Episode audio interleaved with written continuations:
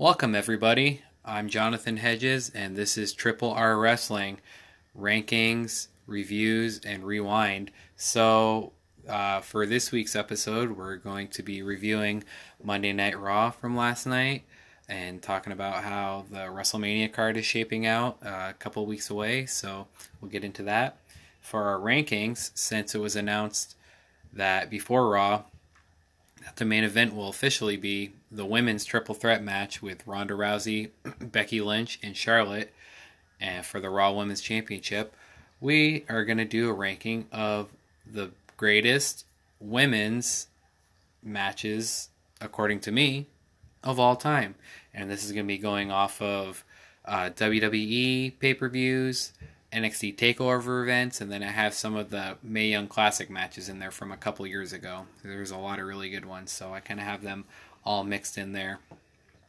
And then for our review, um, I'm going to be reviewing. Uh, it was a match between Tetsuya Naito and Kota Ibushi from the New Japan Cup. It was a first round match. It aired on AXS uh, about last Friday, and but that happened in real time. It happened a couple weeks ago. The uh, tournament actually just finished.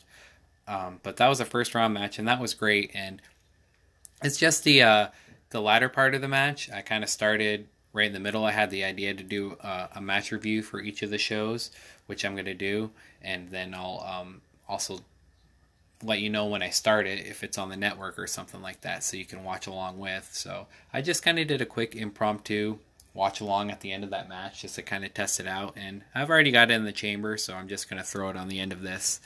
Um, just to get a little sense of the the structure of the show a little bit. We're still getting there. Still gonna um, edit it and tweak and add more stuff and whatever. I just want to kind of get something out there and at least so you guys can, uh, for the most part, just get my knowledge and my take on the events in wrestling now and in the past. So just kind of want to show myself that way, and then I'll get to the editing and everything else as we go along and a little more of a structure and other things like that. So, um, yeah, that's going to be this week's show. So, hang in there.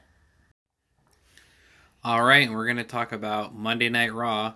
Um, I'm not going to exactly like review like hold for hold and everything and quotes and stuff exactly what happened in, in uh, the the TV show reviews because I assume that you watched it, and it'll at least not. And even if you want to go back and watch it, it won't tell you exactly what's happening. But basically, just gonna talk about bullet points and then kind of go off of that, and then lead into the WrestleMania stuff too for this time period. So we'll see how that goes. And so uh, Raw was in Boston, Massachusetts, and it started off with Ronda Rousey, who came out to probably one of her best reactions that she gotten and by that i mean is she's got some huge pops and she's gotten booed here and there but this was the classic roman and cena um, like dual cheers and boos at the same time. It was loud because everyone is trying to um, get their reaction over everybody and that's why they never turn roman and cena because they like that reaction. That that's that's the loudest reaction you can get when everybody's kind of going at it dueling back and forth and everything so that was one of the first times where I kind of heard both sides of that for Ronda. So that was a pretty good response when she came out. And uh, so she was in the ring and she kind of soaked it in for a while. And I said to myself, just say it and walk away. And she did. She just said, after a minute or two of the crowd um, reacting for her, she just said, You're welcome, and dropped the mic. And you're welcome, uh, alluding to that the women's match is the main event at WrestleMania this year. So obviously, with her name, she's going to take credit for that and goes with the character. So I thought that was great, and I was kind of hoping that was going to be it. But she picked up the mic and said a couple more things, and it was a little silly, but I think it was supposed to that she kept dropping the mic and picking it up and saying, "Oh, I have something else to say." So I thought that was actually pretty good. If she would have just ended with a "You're welcome," that'd have been great. And but um, Becky came out next, and she got a great reaction. Uh, the women all got really good reactions here. Uh, the uh, you know the storyline has been well documented. It's had its ebbs and flows. It, it peaked out way early, and you know, and it started a long time ago. So credit to them for even having material getting this far. And you can see they really were reaching for stuff to keep this angle hot and everything. So it kind of petered out a little while ago, and this kind of got a little back on track. All this stuff was pretty short and sweet, nothing too crazy, no suspensions, no injuries, no, you know, dropping the titles and not being in this match and whatever. You know all the stuff that happened. So everything was pretty.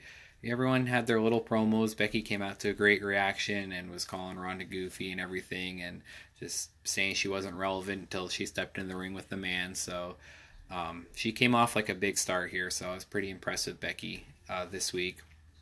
And then Charlotte came out, and you know she did her chosen one speech, which is good. That's definitely the side she needs to come at it as. And but she just still feels like shoehorned in here. It, it, I think this match is big enough to be just Ronda and Becky, and I understand Charlotte being in it, and I don't mind her being in it because she's really good. She always has great matches.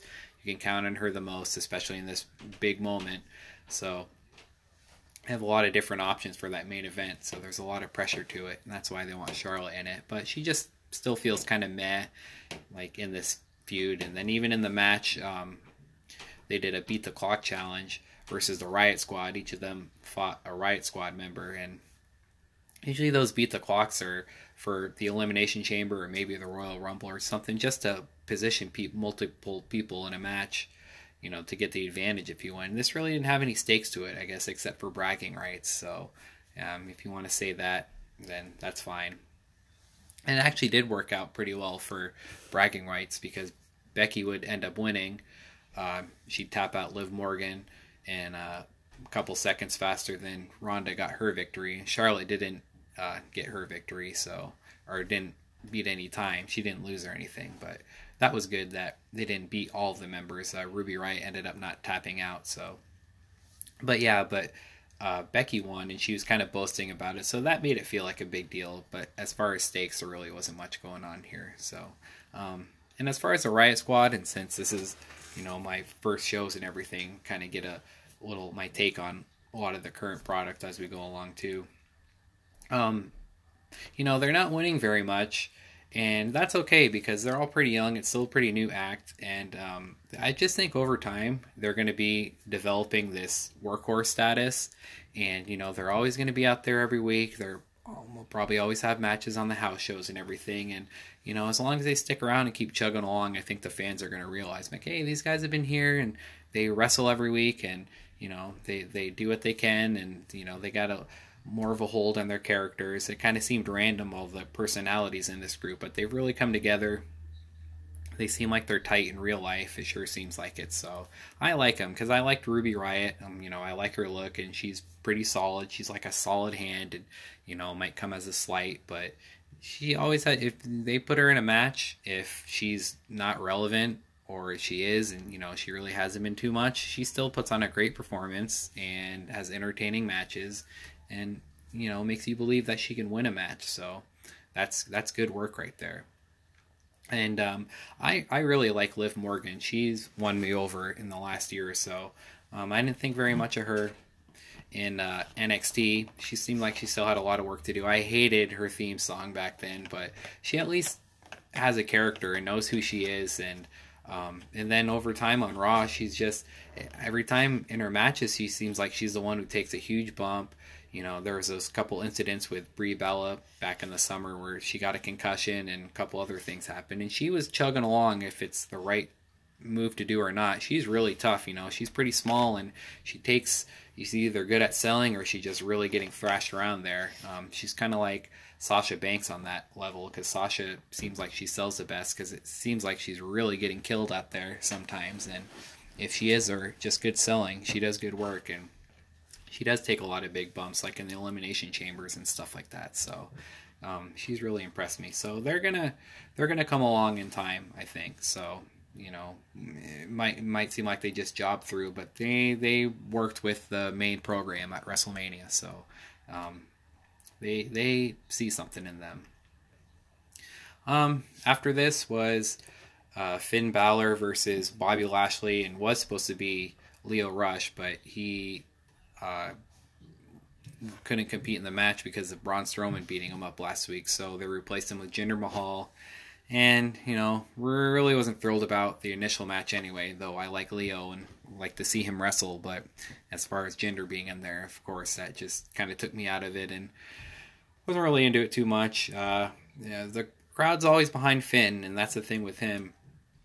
You know, he's seems like he's in a you know in a pretty prominent spot sometimes, and other times it kind of seems like he's floundering away in the mid card. But no matter what's going on, he gets big reactions every time. So I think that's got to be noted. And even in this, where you know really wasn't into it, I don't think too many people could get excited for it. But um, he was getting some pops, and they had the Singh brothers out there and Lio. So there was like a ton of people out there. He was kind of warding off. So it kind of made him look pretty strong. He did a dive to the outside on all of them at one point and got in the ring and he uh, did the coup de grace to Jinder and he ended up winning the match and therefore it's now official that he'll be taking on Bobby Lashley at WrestleMania for the Intercontinental title.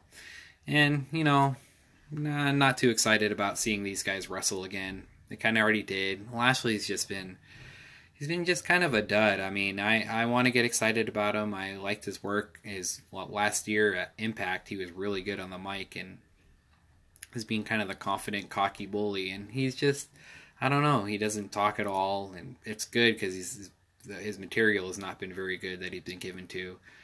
And you know he's wrestling these good guys. He's wrestled Roman and Seth and Finn, and he wrestled Sami Zayn. But it's just and you know there are good matches here and there, but it's just hard to get excited about him. So a one-on-one match, that's nice. Finn gets a featured spot, um, but can't get too excited about the match. The only thing that could get me excited is if Finn came out as the demon. So I think that's the question uh, going into the match. Is the match big enough for him to have the demon? Does it even matter? Because we might need it to get some intrigue into this match, and then maybe it can be kind of a quick match since there's a lot of matches on the card. Um, otherwise, if he's not the demon, this could be a pre-show match, and um, I'd be tough to see that for Finn. I, you know, I'm not against pre-show matches because I've always argued that you actually get more time on the pre-show. So, you know, the main pre-show matches usually get a nice 15 minutes. So, um, not the worst thing in the world, but you still want still want Finn to be featured pretty well. He's got to be one of your top guys. So, um, here's hoping there's a little a little more juice to that match. And um, throughout the show, we had Elias uh, singing outside in the drizzling rain in New York City. And he was just kind of promoting himself as the musical act for WrestleMania. And he did about three different segments, and they were pretty funny, actually, for the most part. He is pretty entertaining. Uh, you know, when he comes on and does his thing in the ring, it's a little redundant, a lot of it. So you know, it kind of lost its charm after last summer or so, but he's still, you know, pretty funny, and it seems like they let him go and be an improv a lot too. So I kind of like that about him. But um, I think these segments were good. And it was in a different setting, so he was kind of outside on the street, just hyping himself up and playing a little bit. And There was a couple funny segments with some pedestrians and someone putting change in his coffee, and that was that actually did make me laugh. They thought he was homeless and a guy stealing his money in his guitar case uh, when he didn't even notice, and so it was it was entertaining. They were they were harmless, so that was a good uh, good way to get Elias going there.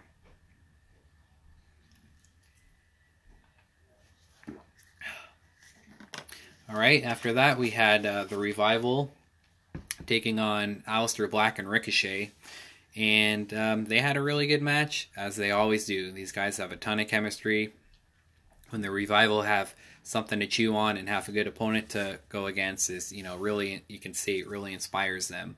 Because um, they haven't really been featured very well even though they're the tag team champions and evidence here that they lost this match. And it seems like they haven't won very many matches at all although they are the tag team champions. But they are keeping Aleister Black and Ricochet really strong so that's definitely the positive there. They've made these guys look like stars coming onto the main roster as a tag team, and I don't think that was supposed to happen initially.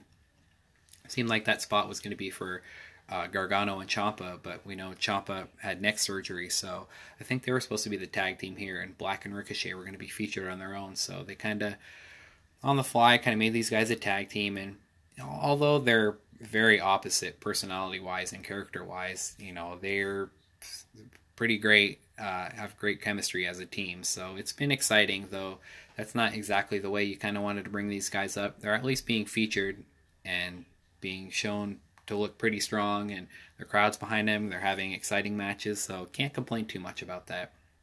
I think after WrestleMania, maybe they'll split up, or um, they could even win the tag team title. So who knows? We'll see if they want to keep going on with that. Sorry. Um, but yeah, it's uh, th- this could be a um, a WrestleMania match. I guess we'll see. The card's really filling up, so it'd be amazing if these guys. I mean, Takeover is already pretty full, but if these guys had a match at Takeover, that'd be amazing because they'd get probably more time, and the crowd would definitely be way more into it. All right, next we had uh, uh, Drew McIntyre come out and he called out Roman Reigns once again. Um, wants to wrestle him at WrestleMania.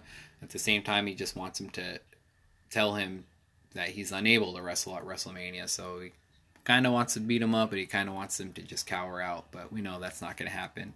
And um, Drew is pretty solid and fiery again. He's pretty believable. the only thing is the the leukemia you know, using that as a heat. It's just, of course, it's working as heat because we're complaining about it and not liking it. But eh, I mean, you got to draw the line somewhere. So it just doesn't do anything for me. It's a total turn off at this point. Um, but Roman came out and uh, he was pretty short and sweet in his promo, and he started beating up Drew. They went at it, but Drew uh, ended up having the advantage, and he would leave Roman laying at the end of the segment and he's done that a few times now. They've made Drew look really strong. Really feels like Roman's probably going to win at Mania, and that's fine. He he probably should. But Drew has been really strong. He's one of their top guys, and I hope they keep keep at it with him and don't um, lose him in the shuffle again, like when he was in all those tag teams. He doesn't need anybody. He's a strong heel on his own. So um, here's hoping after Mania, I can totally see him and Rollins rekindling. They've had a lot of matches uh, at the end of or early. They just had one last week or a couple weeks ago, and uh, a lot at the end of last year. So um, they can always go back to that with the if Rollins wins the title. There you have a main event feud right there.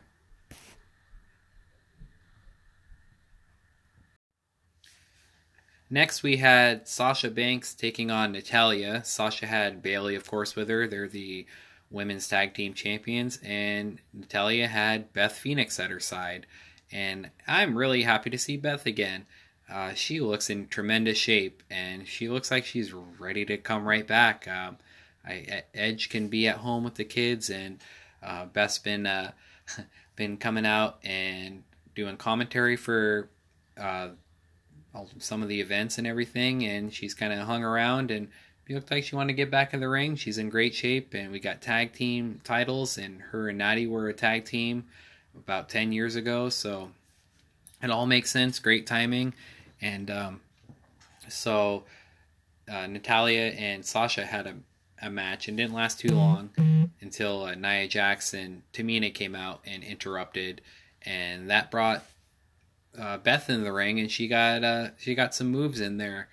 Um, she kind of tussled a little bit last week with Sasha and Bayley, but this time she got a little more moves in, even hitting the glam slam on Tamina. So good to see that she still got it, and um, I, I, welcome her back. It's pretty pretty exciting. So for WrestleMania, it's Sasha and Bayley versus Beth and Natty versus Nia and uh, Tamina and the Iconics on SmackDown. So that seemed like what was what was setting up for for a while now. So now it's official and that'll be good. That's a good way to get a lot of people on and have uh, some good tag teams going. So here's to that. And after that was the Moment of Bliss segment with Braun Strowman and the SNL guys. And I'm not really going to dive into this one too much. I like SNL.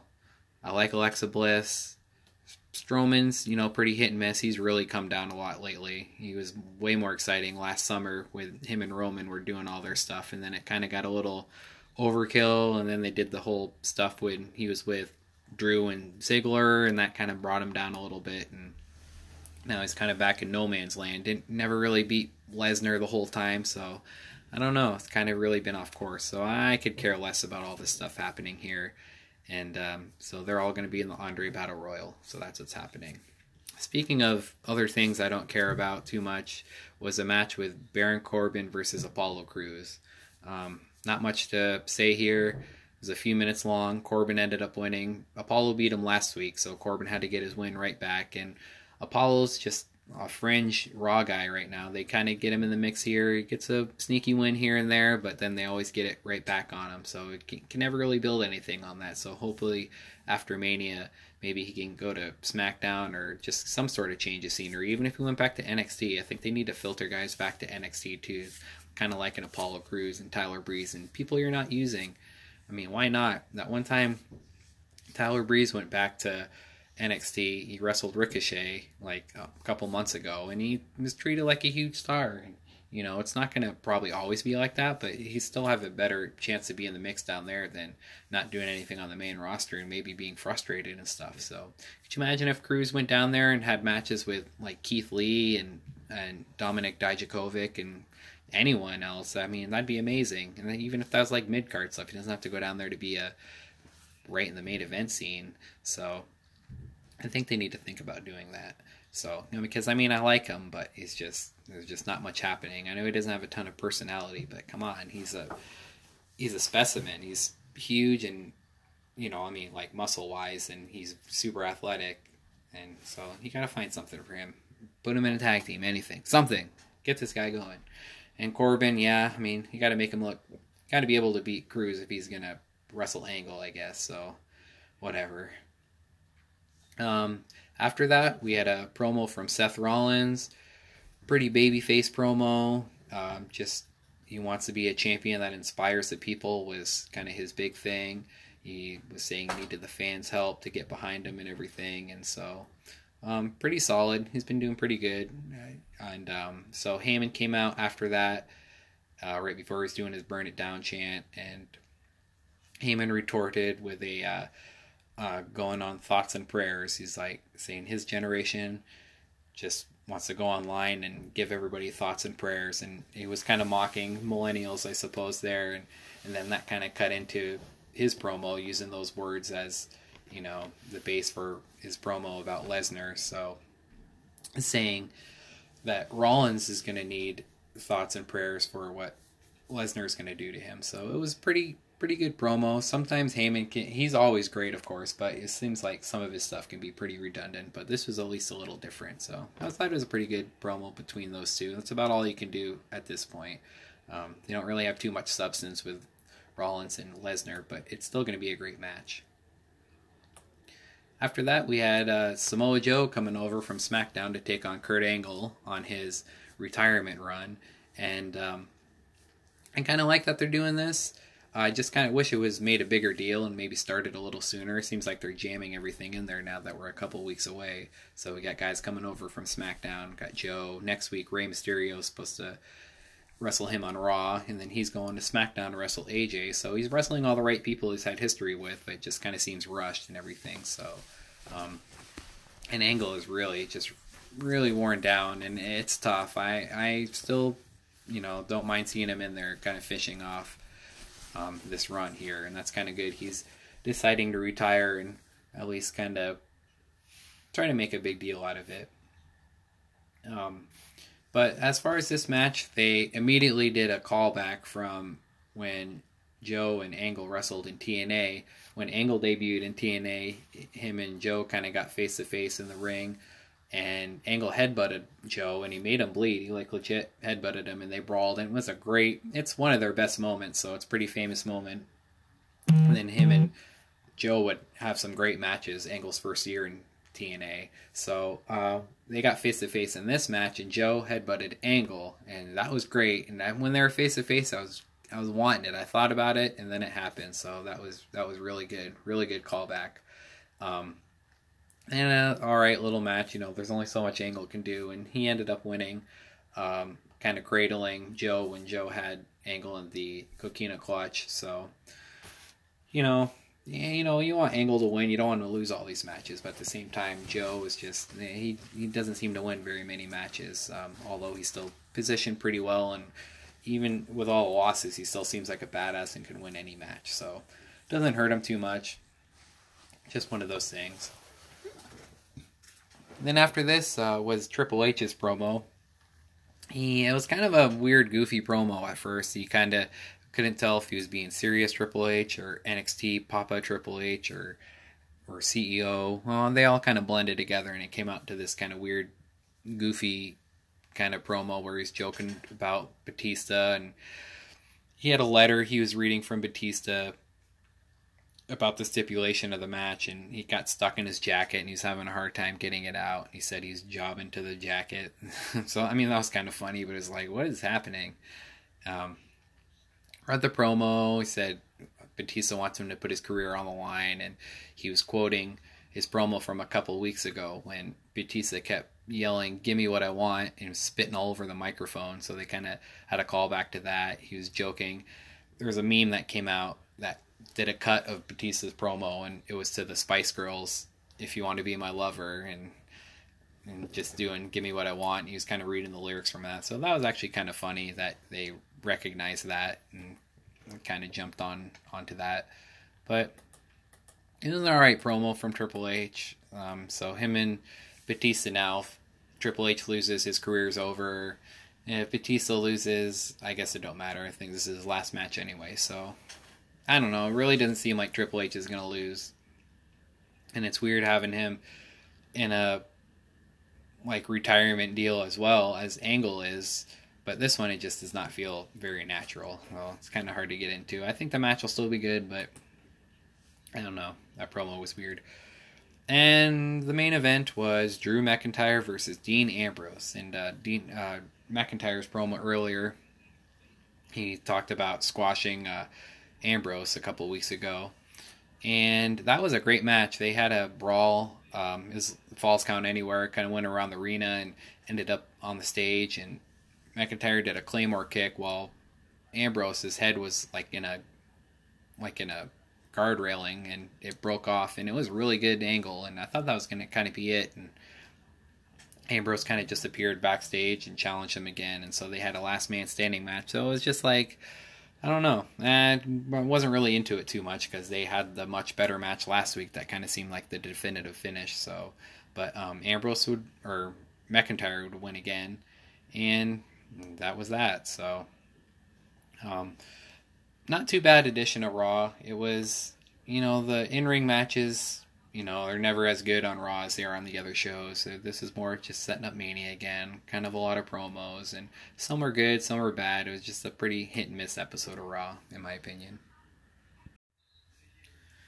All right, and now it's the portion of the show where we're going to do our rankings. And today's rankings are going to be uh, my top women's matches of all time. Now, this goes for WWE pay per views, NXT takeovers, and the Mae Young Classic tournament. Um, I didn't include television matches from Raw, SmackDown, or NXT TV. Um, I know there's a handful out there that would definitely be on this list. You have a, a Beth Phoenix and Mickie James. Uh, they had a title match. I believe it was one of the London Raws and um, Sasha and Charlotte had a couple title matches that made evented Raw that were really good. They're, I think they had like a falls count anywhere, submission count anywhere match, and that was really good. The Trish and Lita one from the uh, end of Raw in 2003, where Lita almost broke her neck and had that great match. You know, so there I know there's a handful of them out there. Kind of hard to compile all of those and from memory and such. So. Um, I have uh, I have a lot of top lists that I've compiled over the years. You know, I have my like you know all pay per view matches. I have an NXT match list, and so you know I kind of have the women's and I have those grouped in with all the men's matches too. So I kind of took those out of those lists and and then I ranked uh, just the women's matches, and that's what we're going to do right here. So I have over twenty of them, and we'll you know go into a little bit more detail with the top twenties, but um. I will uh, still go over my notable ones that that I had on my list, uh, just outside the top twenty. Um, this one was from uh, Survivor Series 1995, and it was uh, Alundra Blaze's team going against Bertha Faye's team. Now, I know that sounds like a pretty random one that you probably don't remember. I actually didn't remember it very well myself. Um, I just kind of came back to this match a couple years ago when I rewatched it. You know, I can't remember watching this event too many extra times. Uh, the only thing, you know, that I quickly remember from it was uh, Bret Hart versus Diesel. They main evented and had a title match that was really good and had a crazy table spot. One of the early table spots I remember when Diesel sent Bret Hart off the apron through a table. It looked pretty brutal. So, you know, when I rewatched it, I didn't. I mean, this match didn't register at all. But so, you know, Alundra Blaze is the women's champion, and she's their best one by far. Not too many uh, women on the roster around this time period, so it was kind of tough to showcase her a lot. And uh, Bertha Faye was this big girl that was ma- managed by Harvey Wippleman, and she kind of dressed all crazy and everything. And she wasn't too bad. She was pretty big, and you know, was a little bit of a jokester and stuff. So I mean, I don't remember too much from this match, but what made this match really was that they're in a Survivor Series match, and they all had uh, Japanese women on their team. They each had three different Japanese women. One of them being Aja Kong. She's the only other one I, I really knew, and all the other women were great, but she was especially great. And I was just I was really blown away by this match because the, those women were doing all kinds of modern moves that we'd see kind of nowadays, a lot of suplexes and spinning back fists and such. Um, there really wasn't much going on back then, so that one really surprised me when I went back to that. Next one, um, we got. I'll do these. I'll do these three together right here. They're all from the Mae Young Classic from 2016. So first was was Kairi Sane versus Shayna Baszler, and that was uh, the finals of the first Mae Young Classic, and that was a pretty good match. The only reason that suffered actually had the lowest of the tournament matches that I have on my list is because it was on uh, it was after a SmackDown, and it just didn't have that energy that the Full Sail crowd gives. Um, it was after a SmackDown, and I'm sure not too not too many people. We've seen it with the NXT call ups and stuff. Not everybody who goes and SmackDown know the NXT people, especially these two. Who this is the first time they were really seen was in this tournament that was on the WWE network. So it was a good match, and it did you know, the crowd wasn't totally dead. It just didn't have that same vibe that it did at Full Sail, but these other ones did. Uh, before that was Kairi Sane versus Bianca Belair. That was a second round match in the tournament. And now this was Bianca Belair's breakout performance. You know, you could see that she had some charisma and some swagger for sure, and all you know, right out of the gate, she's a rookie. But she was very impressive in this match. I just remember her that's busting out all her power moves and doing a 450 and everything. And you know, it was this match that really, you know, made me keep her on my radar. And she's definitely been uh, coming through in the last few years. And then Candice LeRae and Shayna Baszler, they had a quick little match in the quarterfinals. It was probably only like five or six minutes long, but it was great. There was a lot going on in it. Candice LeRae came out flying right away. Did some dives early on, and it was really good. She um, was going for a finisher. She does kind of a a neck breaker off the top rope, a spinning neck breaker. They're both standing on the rope, but Shayna countered it in midair right into her choke, her Kirifuda clutch. And I just thought that was such a great finish. Uh, they both came down on their back, and Shayna locked her right in and ended that match quick. So all right, these next two that I'll group together, they're from the same pay per view. It was that Money in the Bank 2018 in Chicago. Uh, was the women's Money in the Bank ladder match that Alexa Bliss won. Uh, this match is really entertaining. I liked it a lot. And uh, Alexa Bliss winning was kind of a surprise, kind of not, because she was still at the point where you can kind of believe that she'll end up sneaking through any type of match. She had already won the title about four times, I think, by by here, and then she ended up winning Money in the Bank, and she would go on later in the show to cash in uh, during the Nia Jackson Ronda Rousey match, which I had next on the list. So I kind of grouped those together. The match was good in itself with Ronda Rousey going against Nia Jax. Uh, she sold really well for Nia. She was strong enough to hoist her up and do some of her power moves and her arm throws and everything. So it was really impressive, and the crowd was really into it. And then Alexa Bliss cashing in was pretty shocking. So that's always a good moment. And I am biased, I have to admit, towards these matches because I was at the show. I did go to Chicago. I, I'm from Omaha, and I traveled there to see this Money in the Bank and then NXT take over Chicago. So that was a great weekend. A couple good shows, and that was cool seeing that live. Next, we have Victoria versus Trish Stratus in a hardcore match at Survivor Series 2002. So that was really good. They were definitely by far the best women's wrestlers back then, and they kind of let them go and have some big matches. So that was a that was one in the early 2000s where about 2001 2002 they kind of started having some better matches in the women's division uh, next were a couple first round matches from the Mae Young Classic. wait, wait, we had uh, Kairi Sane versus Tessa Blanchard. Now this was a great match, and they were both two favorites once you saw the list of the tournament. Um, and so they were two of the favorites, and then they were wrestling each other in the first round. So, as great as it was to see that right away, it was still a bummer to see one of them have to lose, and that was Tessa Blanchard, who is right now, two years later, she's one of the best women wrestlers in the world. You know, there's a lot of talent in WWE, and she's definitely the best one outside it, and it's uh, it's really a crime that she's not in WWE. They had her here. They had a good look at her. She's got the bloodline, and so she's great. I, I'm a really big fan of her. So I'm sure she'll come around someday. But she's dominating on Impact and Women of Wrestling and all other independent programs. So good for her. Then the other that other first round match we had Piper Niven versus Santana Garrett.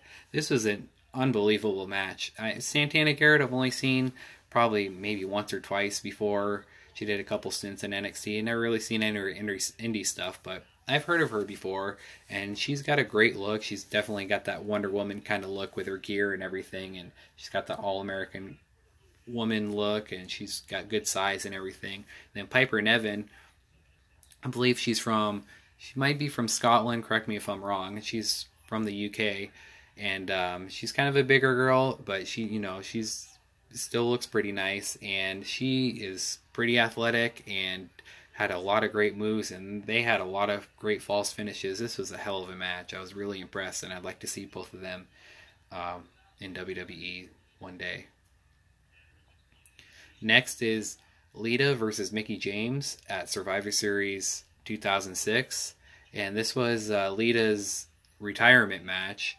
And so this was a really good match. Uh, Lita and Trish had a match uh, earlier in the year, which we're going to talk about. And so this was the year that both Lita and Trish retired and kind of had some nice send off matches. So this was this is one of them. This is really good. This one's kind of a little hidden gem match. It's uh, Michelle McCool versus Melina at Night of Champions 2009. This is uh, this was a really creative match, especially for the women, and this one just always stood out to me. And Michelle McCool you know, she's a good heel and, you know, she can wrestle, of course, but I've never really been too much of a fan of her. And Melina, I've liked. I think she's got a good look and style.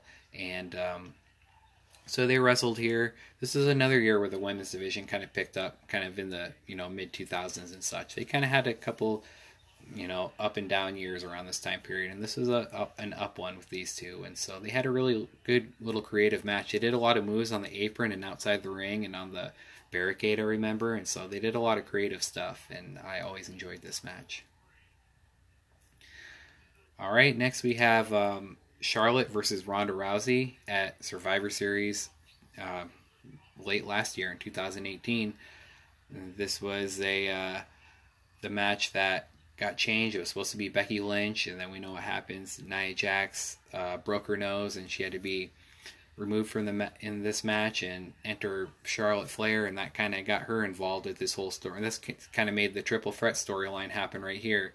You know, this was the match that was pegged, you know, way way back that was going to main event WrestleMania coming up. So they kind of had to do it a little early, and it was a great great match. But through this came the rivalry with Becky Lynch, and that kind of snowballed that whole storyline. And um, and then earlier, or last year, almost a year ago, we had Charlotte versus Asuka at WrestleMania 34 for the SmackDown Women's Championship, and this was a great match too. And this would end the streak of Asuka, and Charlotte would win the Women's Championship. And then rounding out uh, at number 21, before we get to our top 20, we had Charlotte versus Sasha Banks versus Becky Lynch and this was for the women's championship at WrestleMania 32. Um, this was the best match at this WrestleMania. I really don't remember too much from this WrestleMania. It was kind of a down one. It was in Dallas. It was in the big stadium. Definitely great atmosphere. The main event was Roman Reigns and Triple H. Really wasn't too into that one, and um, so I just remember this one being, you know, by far the best match. And um, there will be another triple threat match in, their future, and that is the notable mentions outside our top 20 for our best matches in women's history. And next will be the top 20. And now it's time for the top 20. And so here at number 20, we might have cheated a little bit. I wanted to put this one in the middle of my notables in my list, and it so happened to land at number 20. So it's going to be number 20. So we have a nice round number here and it's uh, the match from WrestleMania last year. It was Triple H and Stephanie McMahon versus Kurt Angle and Ronda Rousey. Now, yeah, Kurt Angle and Triple H are in the match. If they're Triple H was involved actually pretty well because that was a lot of the big pops of the match was when Ronda Rousey was wrestling against him. So, but I mean, this is definitely remembered for the performance of Ronda Rousey, her first match, and she totally impressed. You know, you can tell you know, it was her first match, but you could tell it was, you know, pretty uh pretty worked out well to do exactly what she needed to do. And the crowd ate it up and Stephanie was awesome. So this is mostly like Stephanie versus Ronda and Stephanie played her part really well too. And um, so I mean that's going to be a match that's remembered. That was probably the best match of that WrestleMania. At 19, we have Sasha Banks versus Becky Lynch for the NXT Women's Championship at TakeOver Unstoppable in 2015. This was Becky's breakout match. She kind of they had the uh, they had a four way match, which is going to be later on this list, and you know Becky was fine in that too. But this was kind of her solo breakout match. Uh, she's still kind of trying to find herself a little bit as a character. She didn't have her uh, she didn't have her steampunk look yet or anything, and definitely was far from being the man. But she had a match with Sasha Banks for the title. Sasha kind of just won it earlier in the year, and she was pretty hot at the time. So it was a good opponent for Sasha to, to beat, and it's, it's a good opportunity for Lynch to have a one on one match uh, in a uh, on a takeover event. So this is her first big match. Next, uh, we have Paige versus Emma. This is for the NXT Women's Championship at NXT Arrival in 2014. This was the very first NXT uh, event. It wasn't even Takeover yet. It was Arrival, and uh, so this stood out. This was the first match on the show too, I believe. Or no, I think it was Cesaro and Sami Zayn. I believe they had a match. But anyway, nonetheless, this was the first women's championship match this was the inaugural championship match, and it was really impressive. You know, I liked Paige right away when she came out. Duh, super good looking. But no, of course she's a great wrestler, a lifelong wrestler, and I just liked her. She kind of was doing the anti diva gimmick, and it was just good and fresh. And she had a really aggressive style, and Emma was really good herself. This is a little before she was kind of acting goofy and stuff still had that personality, but she was a good wrestler, and they had a great match, and so this will always be remembered as in the first takeover event. Um, next, we have at 17, we have Asuka versus Mickie James at uh, Takeover Toronto in 2016. This was Mickie James' return match after her long layoff from the WWE and you know she's an all-timer in the WWE in the mid 2000s. She went off to TNA and Impact for a long while, and uh, then she stopped wrestling for a while. She had a family and kids, and then she got back in great shape, probably the best shape of her life, and made her return to NXT and wrestled Asuka. It was kind of a special match, and it was really good. It was really good. Uh, Asuka was in the middle of her dominant run, and it was just a good new opponent with a big name to have at this takeover event. Next is Asuka versus Nia Jax at Takeover The End in 2016. This was a little before that Mickie James match, and this is right after. This might have been Asuka's first match since she won the NXT title at Takeover, and she wrestled Nia Jax, who is an imposing force, and she was kind of still getting going a little bit, but she was still pretty good in NXT. Um, not a whole lot of people thought she was ready yet, even back then. Some say now, even still, which is crazy, but um, she still was good. They still, you know, positioned her to look pretty dominant at, uh, with uh, while being limited, even though she did just as much as uh, as anyone else. So I just remember this being a pretty good uh, competitive match. It was a tough match and a good win for Asuka. And next, we're kind of going backwards on Asuka's run here. This was uh, number 15. It's Bayley versus Asuka. We're not really going backwards because this is ranked the highest, and this is when uh, won the NXT Women's Championship from Bayley at Takeover Dallas in 2016. And this was a great match. Bayley was, you know, as popular as ever. Uh, all the other horsewomen went got called up to the roster earlier in the year, and so she was left kind of by herself, but she was the, ended up being the women's champion. And then um, when she beat Sasha Banks, and then she went on and had a nice little run, and then she ran to the buzzsaw Asuka, and this is when Asuka finally won the championship and would continue her crazy undefeated run. And another Asuka, along with Nikki Cross and the Iconics. This is a fatal four way match for the NXT Women's Championship at TakeOver San Antonio in 2017. This was a really fun match.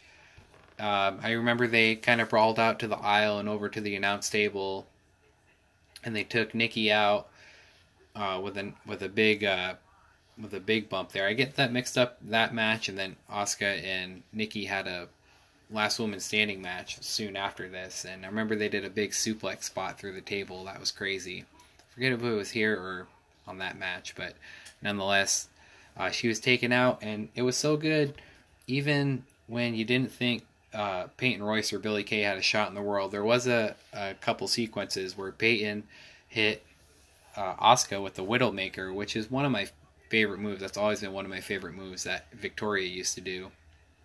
And then Peyton does it sometimes, and she hit it on Asuka and it really seemed like that she was going to win the match. It was crazy, even for the slightest moment, to even think that it's a job well done in a well booked match. But uh, Asuka would defy the odds and keep going on her long run. Next, here we have this is uh, 10, 11, 12. Number 12 here is, or sorry, number 13 is Bayley versus Nia Jax at Takeover London in 2015. This was one of Bayley's first title defenses after she won the title, and she'd take on Nia Jax. And uh, just like Asuka earlier, Nia Jax just the big force and makes the champion look like the underdog with the size difference. And this is a great match. I mean, I'll have it higher than the other one, of course. I just remember um, Nia was dominating the match towards the end, and she hit almost 10 leg drops in a row on the back of Bayley's head, and it was crazy. And Bayley ended up kicking out, and she would hang on, and she would choke out Nia Jax with a front uh, Dragon Sleeper. And she kind of had it on her for a long time, so it was a really good finish. Really good, believable finish. At number 12, we had the first Women's Royal Rumble and um, that was in 2018. And they kind of had a lot of pressure on him. It was something that seemed like it was wanted, and he had enough talent to pull it off, and it just made sense. And it's happening every year, and it's pretty great. And the first one uh, was really good. It was, I mean, out of two, it was the best one so far, and uh, had a lot of had a lot of old names in it, a couple call ups. It's a good way to kind of showcase some of the NXT talent, get some old names back. Uh, even though they've kind of run through them, uh, most of them, to have too too many surprises. Um, this was the first year of it, so it was uh, the time to do it. But the ending came when the final three were the Bella Twins and Asuka. so they kind of tried to play that all up. That Asuka was uh, the underdog going two on one, and uh, she would end up eliminating Brie Bella, and it would come down to her and Nikki, and they had a nice exchange on the apron uh, to try to eliminate each other, and it was Asuka who ended up winning and being the first ever women's Royal Rumble winner. And at number 11, we had the four horsewomen fatal four way match way back at TakeOver Rival in 2015 with Charlotte, Sasha Banks, oh, Becky Lynch, and Bayley. And this was, uh, you know, we said earlier, is a breakout match for Becky, seeing she can hang with all these guys. Uh, Charlotte was a champion going into it. Bayley was the uh, up and coming babyface, getting a lot of getting a lot of traction with the fan, and Sasha was. Uh, this was Sasha's Ratchet days. She was a pretty hated heel. She kind of just turned into this character, and she was, you know, still had some pretty good heat on her before she kind of started becoming popular for how good she was being. But so it was good. It was just perfect timing for everybody, and it was a great match. And Sasha would end up winning the match and having her first title reign. All right, we've made it to the top 10. And um, at number 10, we have Bayley versus Sasha Banks, and this is the Iron Women's match for the NXT Women's Championship at TakeOver Respect. And uh, this was coming off their great uh, Brooklyn match, which of course we're going to get to. And this was the rematch, and the only way to try to top it was to do the first ever Iron Women's match, and it was really good. It was really good. You know, it's it's hard because it's kind of lumped in there with the Brooklyn match, and and then a lot of people would pick that match over this, but this was such a great match and such a great story, and it was well deserved and and really good, really long for those days when these guys were having these kind of matches with each other. At number nine is the TLC match from 2018 uh, a few months ago, and it was Becky Lynch versus Asuka versus Charlotte. And this was a great match. This is a great match. A lot of crazy spots, very innovative. Everybody was well. Asuka was, you know, kind of not at her peak, but she was kind of still there. So it was nice to throw her in this match, and this was kind of right in the midst of of uh, Charlotte and Becky Lynch's feud. This was really heating up at the time. Becky Lynch's first match back after she was supposed to wrestle at Survivor Series when she got her nose broken, and that kind of started the whole the whole man thing with Becky Lynch. so this is really heated. So they did a lot of lot of big spots, and uh, Ronda Rousey would come out and shove Becky Lynch and Charlotte off the ladder to further that triple threat feud, and Asuka would end up uh, winning the championship for the first time. At number eight is Charlotte versus Natalya for the NXT Women's Championship at TakeOver in May of 2014. This is only the second TakeOver event. I believe it even had a proper name. But this was a great match. This is a big match. This felt like a big match even going in with both their lineage and how you know Natalya was a good way for Natalya to come back down to NXT to kind of have just a big name and veteran presence on the show, and so her and Charlotte was a natural feud, both with their you know fathers and families, you know, two of the greats, and so it already felt like a big match. And then also, uh, Ric Flair and Bret Hart would both represent on the outside of the ring, so made it even feel that much bigger too. And it was just a great match. And it was one of those matches where after the show, you're kind of like, you know, that was that was the best match on the card. And then you kind of go back to some of the earlier ones. We had uh, Emma and Paige. That was one of the early ones. You're like, you know, that was a great match too. And then kind of open your eyes and like, wow, you know, something's something's really brewing here. So that was one early on that really kind of got this the women's evolution rolling. Um, next, we have at number seven, we had Sasha Banks versus Charlotte, and this was the Hell in a Cell match for the Raw Women's Championship in 2016. This is at the height of their feud. they had already traded the title back and forth going back from SummerSlam a few months before, and they had a couple of those great matches on Raw. Like I said, um, their no holds barred match, and they had another regular. The first time Sasha won the title too, those two matches could easily be in this top twenty. But so this is the the Hell in a Cell match, and they were very creative. They used the cell, used a lot of different weapons. this match gets knocked by a lot of people because the finish was a little wonky.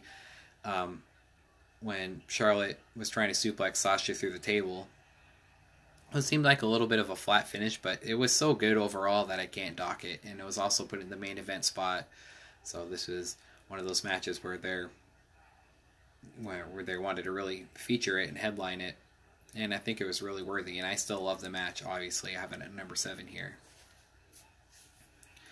Number six is Trish Stratus versus Mickie James. This is uh, for the Women's Championship at WrestleMania 22 in 2006. You know, this was this was one of the best feuds going into a WrestleMania. On top of the match was great in itself. A lot of innovative moves and good storytelling and stuff. And um, and so that kind of makes the total package. Yeah, the feud and build up and everything can add to its ranking also, I believe. So this is a great story going in. Mickie James is new and it was kind of idolizing Trish Stratus and then so much where she became kind of a stalker.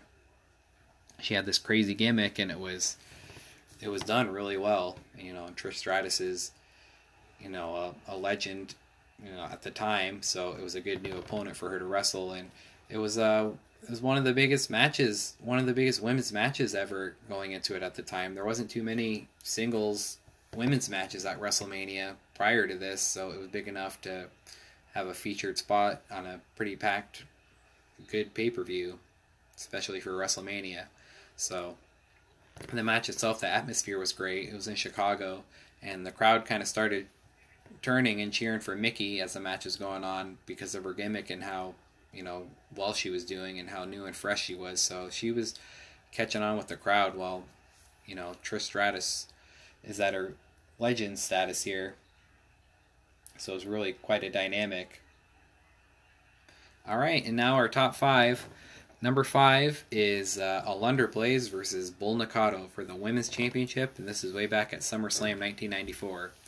Now, I've always loved this match. You know, I was probably like, I had to have been around 10 years old when this match is on, and uh, it always stuck with me because I, this is another one. There's not many women's matches that I've seen going into this, and you know, I enjoyed anything that was good, and this was just a great match. Um, not many opponents for Alundra Blaze around this time, but she was good. But Bull was really something. She was special. She she was great. She, you know, had high flying moves, hard strikes, good submissions. This is a pretty modern match. Like this match holds up well. I watched it, you know, probably a year ago or so, and it still holds up pretty well.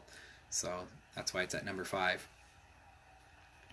Number four is Becky Lynch versus Charlotte. This is the last woman standing match at Evolution, the all women's pay per view. And this was right before that TLC match, but this was so good. This was so great. They they had lots of innovative spots and huge things with the with the weapons and stuff. And you know, this didn't main event that show, but it it definitely should have, especially seeing where we're at now. Um, I guess Ronda Rousey's still involved in that feud, so she at least main evented. But it was versus Nikki Bella, and that wasn't too bad of a match. But this was um, at the height of their feud, and they just had a great match. They went all out in this one. And number three is from Takeover Brooklyn in 2017, and this was Asuka versus Ember Moon. And at this time, Asuka is is is really untouchable, and she's uh, had this undefeated streak and for a few years, and hasn't lost in NXT. And then she, they're kind of turning her character a little bit to where she's kind of a little more cocky and confident and comfortable where she's at and big time and so she's kind of turning heel a little bit while we have the this new competitor Ember Moon who's kind of coming up through the ranks and she's got a great look and really athletic and powerful and so she's coming along and they're meeting for this championship match. And this was just an unbelievable match. This was, you know, a rare time where it seemed like Asuka was going to lose. They they started off hot. The crowd was into it. There was one spot where, um, well, first Ember Moon hit her her finisher, the Eclipse, the top rope stunner, and Asuka sold it great, and that was a nice near fall. And then later in the match, um, I forgot what Asuka had done, but she'd taken out Ember, and she thought she was going to win the match, and she was arguing with the referee, and just right into the frame, uh, Ember Moon hits this wicked super kick, and the crowd goes nuts, and she goes for the cover, and it's a false finish, and there was just so many moments like that. It felt like a huge match as the match was going on. You thought Ember was gonna moon, gonna Ember Moon, Ember was gonna win, and you're really rooting for her as much as we all still like Asuka. She was still the heel in the role. It was just kind of it was done so well, where you're really going for Ember in this match, and so it, it was amazing. Number two, we have Lita versus Trish Stratus, and this is at Unforgiven 2006. This is uh, Trish's retirement match. It was in Toronto, and the crowd was going bonkers for her. She was very emotional coming out. It just felt like a huge moment, and uh, going against her longtime rival Lita, who was the women's champion going into it, and it was just built up pretty well. Lita was a pretty big heel for the last few years, aligning herself with Edge, so this is a great dynamic and um, it was just a great send off for Trish. They did a lot of good moves, and it ended with a sharpshooter, which was still super over. Before you know, Bret Hart still hadn't been back in WWE, so anytime a sharpshooter was done by a Canadian in Canada, it, it got over big. So it was a good way for her to go out. She'd win the title. She would win it for the seventh time, and that would be a record. And um, just a overall great send off for her for the great career she had. And number one, it's Sasha Banks. It's Bayley. It's a women's championship, and it's at Brooklyn. You you knew where it was at. Take over Brooklyn. Sasha Banks and Bayley. This is just, you know, I look at all of them and I think about the history of some. You know, you have your Litas and Trishes going in history. A lot of these current ones are even starting to creep up. There's a lot from the takeovers the last few years with uh, and then Becky Lynch and Charlotte now this year. But this match, this match just had everything. It had a great heel, a great baby face, a great story, a great atmosphere. Just two great competitors that were creative and really show why they always talk about loving the business. They just knew they knew what needed to be done here, and it just felt like a, a humongous match they did so many great spots. They had a great story with the injured hand of Bayley. I just loved when Sasha had the bank statement on and Bayley was reaching for the rope and Sasha was stomping her hand after that had been worked on earlier in the match. It was just great callback, great moment. The crowd went crazy for it. Um, and uh, yeah, there's just so many near falls by both of them, and then the the finish was was just nuts with Bayley hitting the backwards hurricanrana off the top rope. Crowd's going nuts. Bayley's up on her feet, getting the crowd into it, and then she hits the Bayley-to-Belly really big. One, two, three, and then that was Bayley's uh, crowning moment in a hell of a match. And I can't think of a better match than that one, so that's why it is at number one. All right, we're gonna try something alive watch along. Um, I've got uh, Naito and Ibushi wrestling right now for the New Japan Cup. This aired on AXS on Friday, on uh, March 20th. Wow, way off. 22nd. Naito's on the standing on the top rope with Ibushi crouched down on the second rope in the corner. Looks like he's going to try to suplex him off. Naito from behind. Ibushi just cut. Oh. just cut Naito's legs down, and he's hanging sideways on the rope. Now he's sitting on the apron. Ibushi's on the top rope. Oh my god, he might stomp him or do his rope suplex. Now Bushi's in the middle rope in the middle. Yeah, he's gonna go for that dragon or that German or dragon suplex from the from the apron.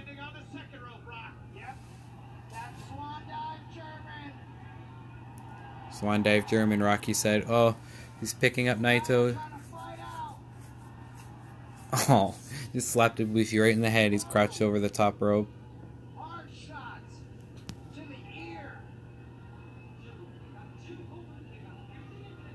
Uh oh. Got him kind of in a tombstone position on the apron. Naito does.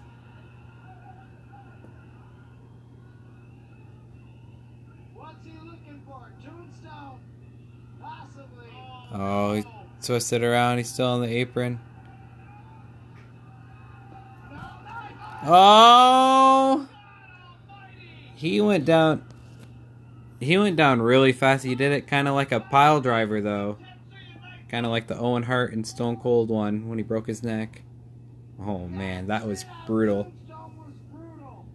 Thank you, Rocky. Uh,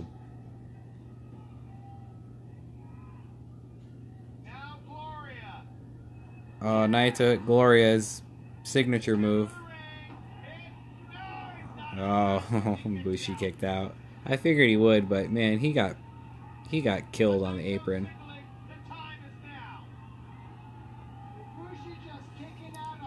Gonna look for Destino. Setting up for it. Oh, Bushi's caught him kind of in a tombstone. Uh oh, he's gonna cradle him. Naito's trying to fight out. Oh. Oh. Kind of did that cradle package tombstone. Oh my god. Right on Naito's neck. Nice two count. Oh.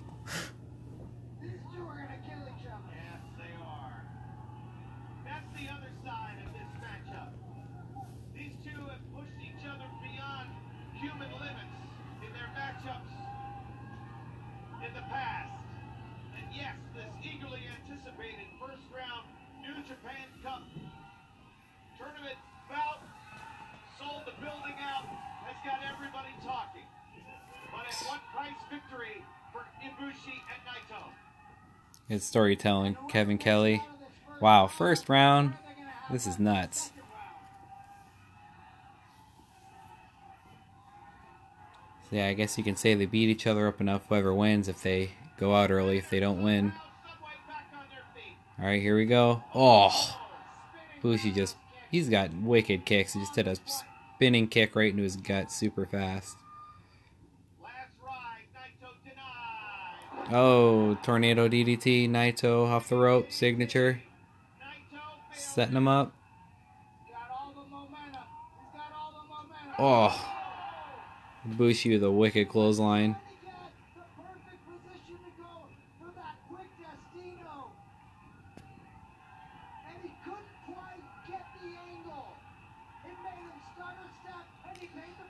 Power bomb. Last ride, sit out. No, two count. Doesn't win with that very often. Still a great move. He does it really good. Like you think Undertaker doing that move, but he really spikes him down. And but he does a sit out though. They're both down. Crowd's buzzing. I always love that flow of that Japanese crowd. They start off pretty silent, and they're all on the same page too. There's no one just yelling obscenities and anything. Oh, he kind of got a weird Destino. Oh, he kicked out. Yeah, he didn't quite get it. He did it kind of like uh, out of a Hurricanrana. That was still pretty impressive.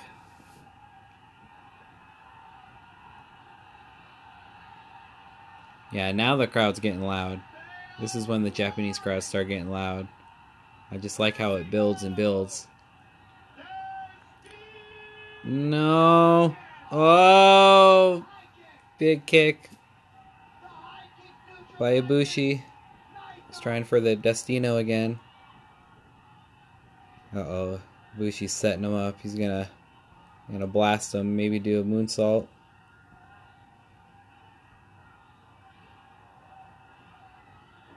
Oh, and then like a Kinshasa, yeah, Bomaye. No. The Nakamura Kinshasa Bomaye knee. Damn.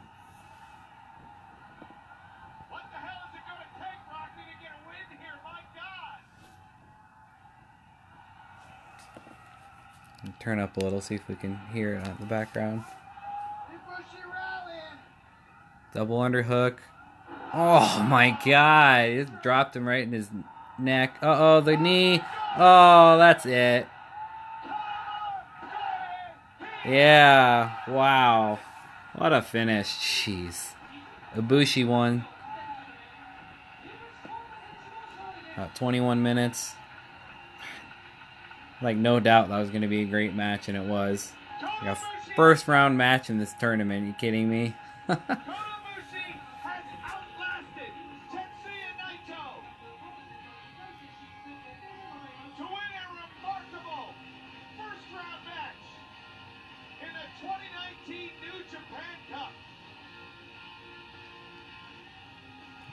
Wow, what a match that was.